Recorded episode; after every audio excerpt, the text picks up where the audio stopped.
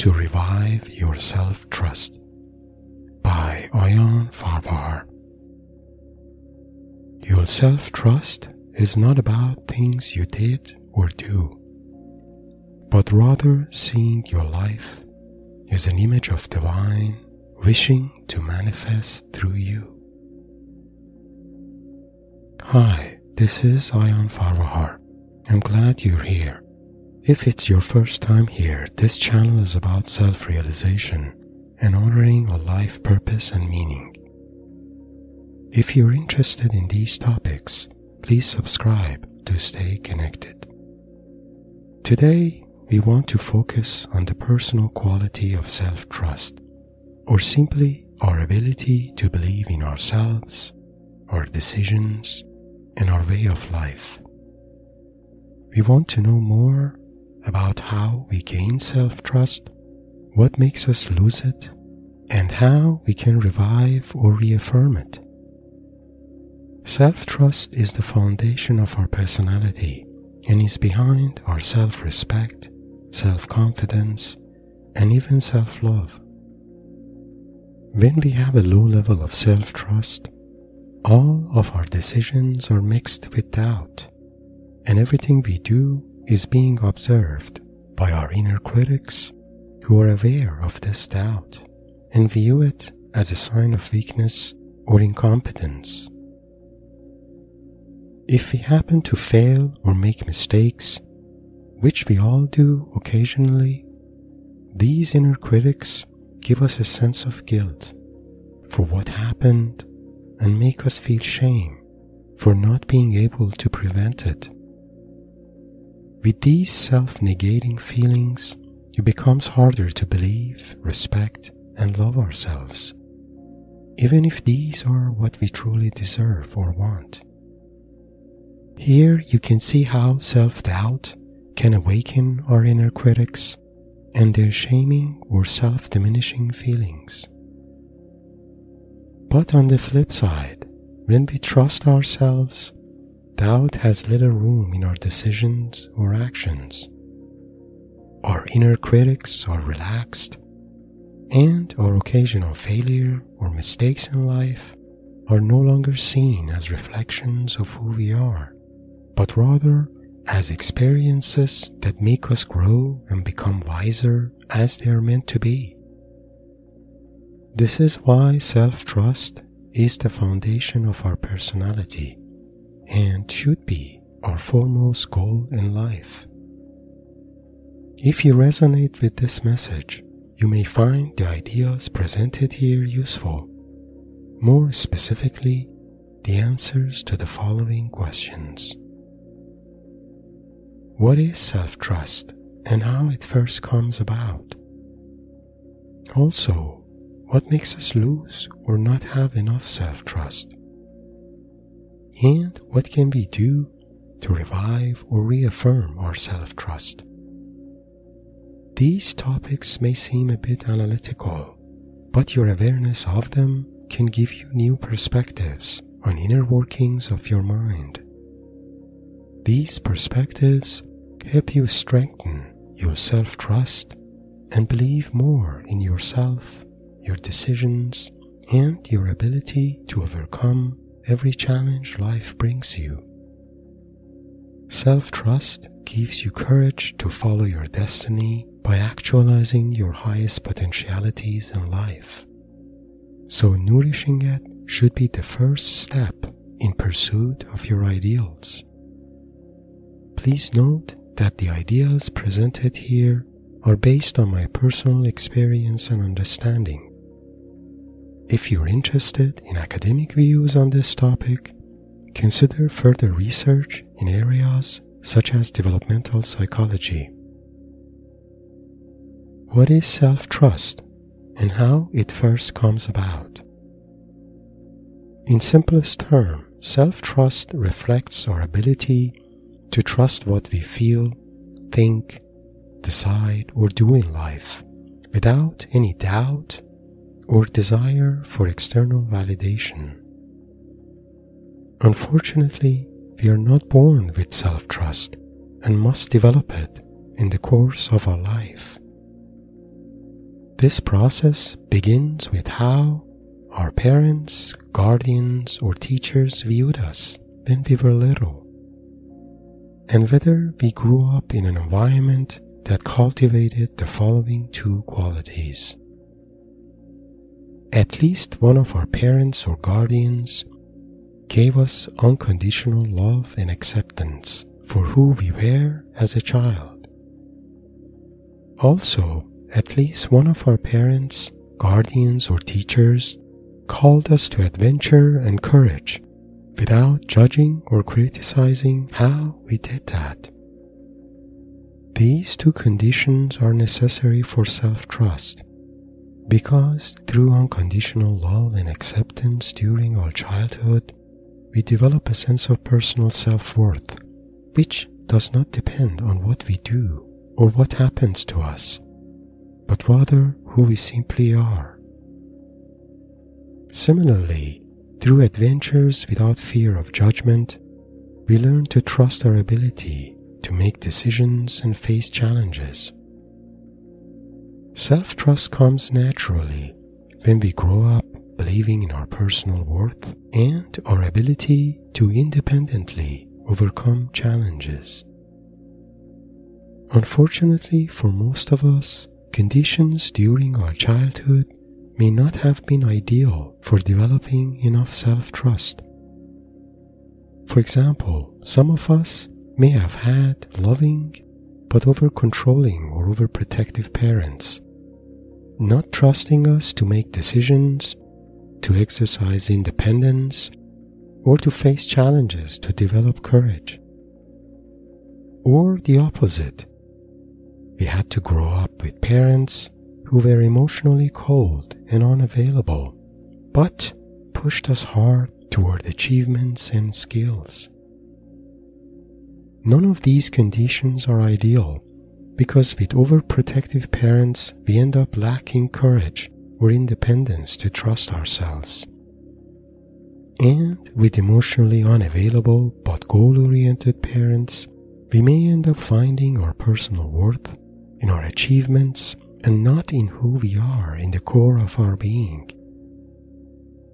So, realistically, growing up in an ideal environment almost never happens because our parents might not have had it either. This means we need to nourish and continue to raise our self trust as adults. What does make us lose or not have enough self trust? What does cause us lose self trust? In simple terms, we lose self trust when we unintentionally mix up what we did or happened to us with how we see ourselves as a person. For example, if we experience rejection in a relationship, we may give this rejection a moral meaning, seeing ourselves as not being worthy of love or a good enough person. When we give moral meanings to everything in our life, we let what happened to us define how we view ourselves as a person. But is that really fair? Probably not. As another example, if a night shift worker happens to fall asleep on the wheel and end up hurting someone in an accident, the person is definitely responsible or guilty. But is it fair to shame or see this person as bad or evil? Probably not, because not everything that happens to us has enough merits to morally define who we are as a person. This subtle distinction is probably the most important point in our today's presentation. We tend to lose self trust when we let our failures or negative experiences in our life change the way we see ourselves. We do that by giving moral meanings to who we are as a person to explain why something happened to us. Once we start labeling ourselves as a bad person as not smart or good enough, or not worthy of love or compassion, we begin to doubt ourselves, and through that awaken our inner critics to judge our every move. This puts us in a never ending cycle of self doubt and self critical shaming voices blocking our pursuit of ideals in life.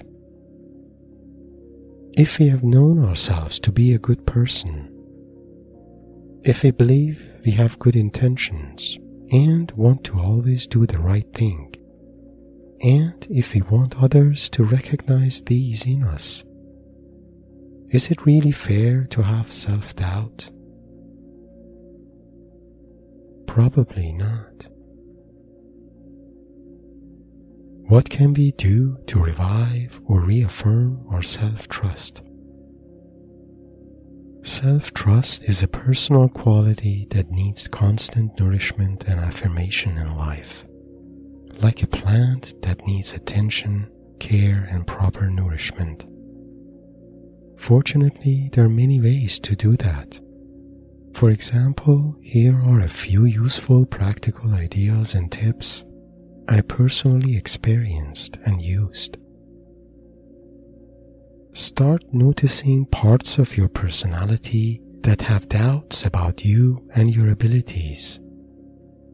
These could be your inner critics that have seen you being criticized or judged by others, especially when you were growing up, or during difficult times in your life when you were overstretched or could not handle everything which was expected of you. These inner critics may still be stuck in the past and judge you and your ability based on those experiences.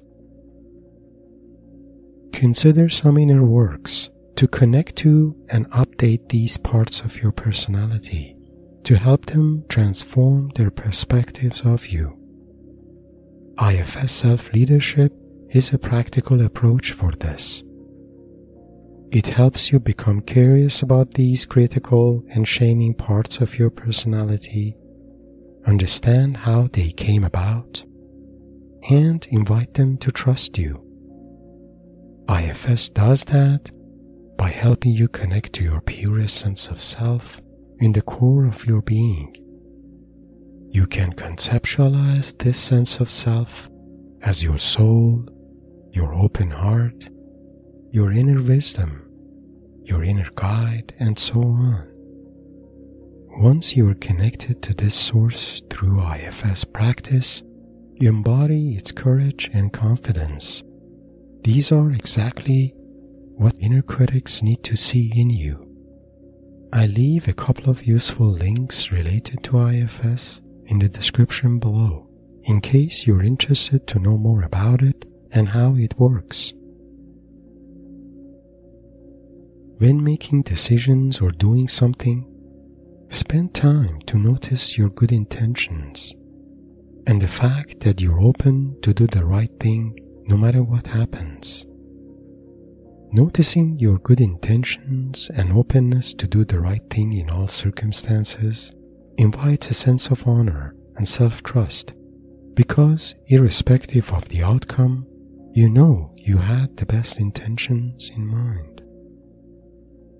Consider your commitments both to yourselves and others as code of honor and only commit to things you would certainly do. Even when committing to yourself, don't commit to something you're unsure to follow through. Just honoring this rule alone helps you raise your self trust and confidence because you learn to trust yourself through honoring your words. Realize that mistakes and failures, either yours or others, are inseparable parts of life experience. This awareness invites courage to accept responsibility and refrain from blaming others when things don't work out. Not stigmatizing mistakes and failures keeps you away from temptations of blaming yourself or others and make you appreciate the value of your experiences regardless of their outcome. When trying to understand a mistake or failure, either yours or others, notice the nature of your feelings and avoid giving them moral meaning. You can do this by trying to understand what happened without morally judging the person who did it, including yourself. Closing remarks. In closing, I hope you have found the ideas presented here useful in understanding inner workings of your mind. The most important takeaway is to recognize that our mistakes and bad experiences have life promoting values, and we need them to learn and grow in life.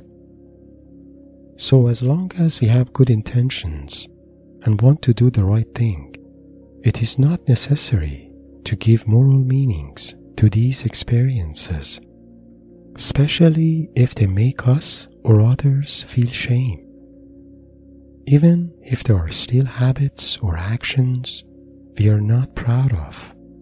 Seeing them separately from who we are helps us stay connected to the sacred core of our being as humans. Only then we can continue to transform toward our ideal version of being. If you have found this presentation useful, Please like and share it with your like minded friends. Also, please subscribe to my channel and share your thoughts and comments. Your support is the foundation of this channel and encourages me to create more content in the future. For more information about myself and what I do, please find my bio link in the description below. Also, if you have requests for future topics, please share it as a comment or contact me through my bio link below. Blessings.